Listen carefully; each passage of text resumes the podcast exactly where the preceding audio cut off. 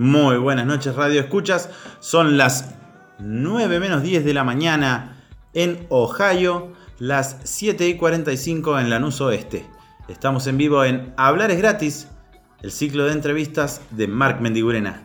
Mi nombre es Marc Mendigurena y esta noche estamos con Miguel Machán y Sergio Sagristán, dos genetistas argentinos que están incursionando en el diseño de seres humanos. ¿Me equivoco? ¿Están diseñando seres humanos? Cuéntame un poquito, ¿qué tal Miguel? ¿Qué tal Sergio? Bienvenidos.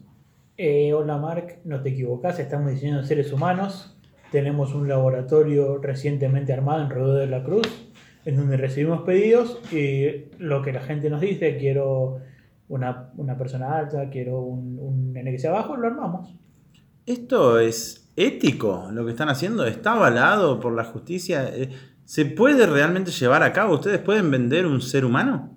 Eh, hay mucha discusión en cuanto a eso, Marc, pero nosotros realmente estamos para cumplir el sueño a aquellos padres, a aquellas familias que quieren traer al mundo a un ser humano bajo sus propios términos, bajo sus gustos, bajo sus condiciones.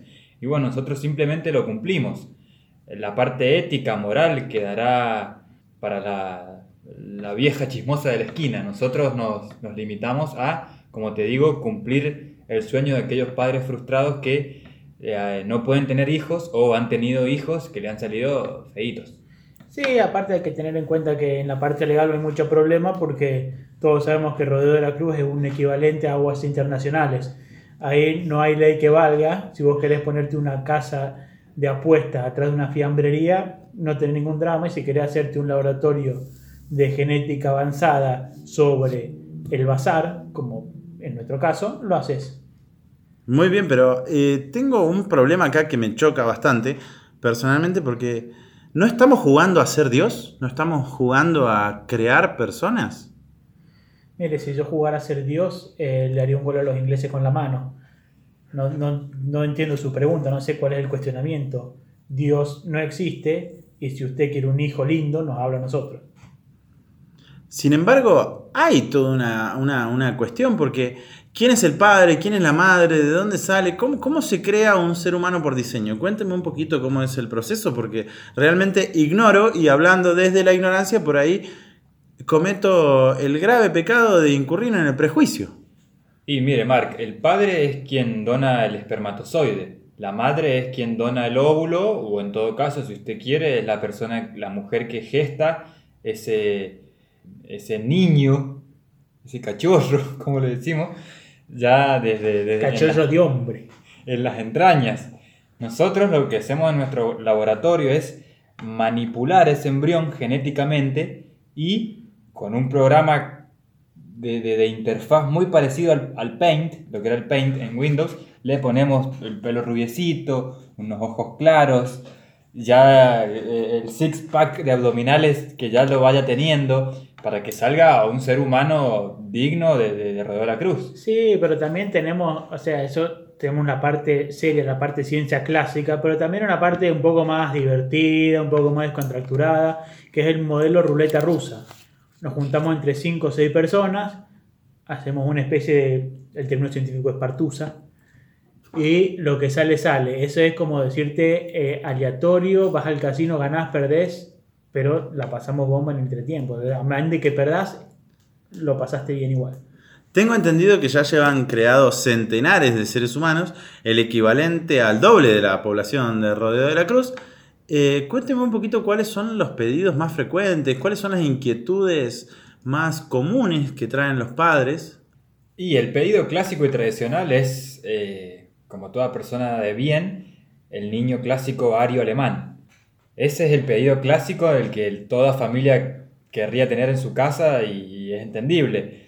Pero por estar aquí en Mendoza tenemos pedidos variopintos, si se quiere. La semana pasada vi una señora pidiéndome, quiero que mi hijo eh, sea igual al Roddy Suárez. Y bueno, lo estamos trabajando, lo estamos llevando de a poco. Eh, me parece que está en los cánones de, de, del buen gusto. Sí, también los tiempos cambian, los pedidos cambian. Quizás lo que se pedía hace dos años no, ya no se pide ahora. A mí llega una señora y me dice, quiero que mi hijo no sea un boludo que se saca foto en el baño. Y es difícil, hay que buscar el gen de la boludez, hay que modificarlo para que quizás no se saque foto en el baño, pero se filme eh, haciendo planking. Es un toma y daca eso, es así, no se puede todo. Según veo acá, tienen un catálogo donde, bueno, además de tener al eh, niño ario alemán, tienen también el golondrina de cosecha, tienen también el skater, tienen eh, diferentes acá estereotipos, ¿puede ser? Es que estamos eh, respondiendo a, a varias necesidades que tiene la población. El golondrina de cosecha es muy pedido en el Valle de Uco.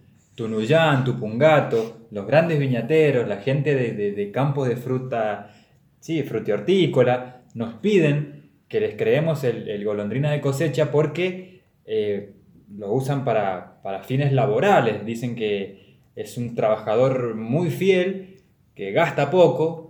Eh, ya prácticamente lo, lo creamos con un estómago muy, muy reducido, muy pequeño, y con eh, el gen de la queja al mínimo.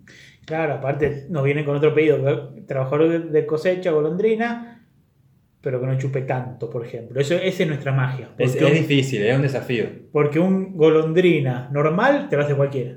Va a jugar teche y te lo... permanente. Pero que encima no escabe y no te mate a alguien con la Hilux, ojo. Tengo entendido que hay pedidos ya desde otros países. ¿Es verdad que la corporación se ha convertido en internacional? No, están pidiendo un montón de cosas que nunca han sido vistas. Es, es increíble, de Brasil nos están llegando pedidos de culonas con tetas, que eso es algo que en Brasil no existía, era o lo uno o lo otro, pero ahora nos piden una, una cantidad increíble de esos pedidos. Sí, sí, como también ha proliferado el, los pedidos de la mendocina buena onda. Ese es muy difícil. Es difícil, lo estamos, estamos trabajando, eh, llevamos varios años en ese proyecto, porque estamos logrando que salgan estéticamente muy lindas. Llegamos bueno. al punto en donde te acompañan al sodiado, pero todavía no te entregan el culo. Es muy difícil de conseguir. Tengo entendido que se les acercó un famoso dirigente del fútbol nacional para pedir un prototipo especial de laterales, porque no hay laterales. Sí, es verdad, es... Él nos comentó, nos eh, hizo un panorama de la situación. No hay buenos jugadores en esa posición, es una posición difícil. Eh, estamos trabajando en un Messi lateral con las condiciones eh, físicas de Messi, bueno, sin este problemita del crecimiento de esta hormona que tiene Messi. Y, y de la mente. Y de la cara. La cara estamos trabajando son, fuerte. Son varios fuerte. problemas. Y el mal gusto en los tatuajes es un trabajo fino, un trabajo muy fino. Pero bueno, eh, la verdad que hoy por hoy el cuatro Huracán Las Heras es un trabajo nuestro. El Colorado Nutzen, eh, un Colorado en Las Heras ya es una cosa, por eso también calculo que se dio esta posibilidad de que él llegara a la primera, porque un Colorado en Las Heras no se ve todos los días. Y bueno, la verdad que él eh, está demostrando buenas condiciones para, para ese puesto y, y tiene sí. altas chances de ser convocado a... a la selección de beach volley. Y en los próximos prototipos esperamos que dejen de ir a gritar silencio todos los fines de semana. Estamos trabajando en eso. Muy difícil. Nuestro trabajo es muy difícil. No sé si lo aclaramos. Según la revista Time, ustedes han sido contactados por el Pentágono para armar un ejército de clones. ¿Cómo fue, cómo fue esa negociación? Cuéntenme todo en qué están. Cuando, todo empezó cuando alcanzamos la fama internacional con lo de Mirko. Que Mirko mucha gente no sabe que lo hicimos ahí en Rodeo. Es un trabajo nuestro. Y nos contacta el Pentágono diciendo: si ustedes hicieron que ese altote dientudo hijo de puta tuviera ese hijo, pueden hacer un ejército de clones para pelear en el Medio Oriente. Y le dijimos: pagano y vemos. ¿Qué pasaría en el caso de que Rusia los contacte también para crear un propio ejército de clones? Esto parece la guerra de las galaxias. El sistema es al mejor postor. No vamos a andar con vueltas, esto es así. Como podemos trabajar para Estados Unidos, podemos trabajar para Rusia, podemos trabajar para... Para China no, porque son todas iguales, eso ya no tenemos ningún tipo de trabajo ahí. Y ya hicimos la matriz. Tenemos la matriz hecha y es repetir, repetir, repetir. Eh... cincuenta por ciento gimnastas olímpicos, cincuenta por ciento ejército. Eso es lo que pasa en China y eso es nuestro trabajo también. Claro, China para nosotros es el ingreso diario, es, son los cigarrillos del kiosco. Salen siempre, es lo que sale siempre, no te hace la diferencia. Pero bueno... Eh, y no damos fiado. No, no, no damos fiado. Eh, ya nos pasó una vez con Uruguay que Mujica nos pidió... Un Nueva Artigas. Un Nueva Artigas. Mezcla con Tarragorroz, quería que tenga garra y capacidad para tocar el, el ukelele. Entonces podemos decir que no hay pacto de confidencialidad ni pacto de exclusividad con ninguno de los clientes. No, no. Exclusividad, lo único que pueden hacer para conseguir exclusividad es, es pagarnos más. Pagarnos mucho más y nadie lo viene haciendo porque tenemos unos precios exorbitantes. Y lo de la confidencialidad quizás nos dice, miren, no vayan contando ahí lo que les pedimos, qué sé yo, pero si viene Donald Trump y dice, dame un nene con un pito así de grande, ¿qué va a hacer? ¿No lo va a contar? ¿Sí? Alto, alto chisme, alto chisme.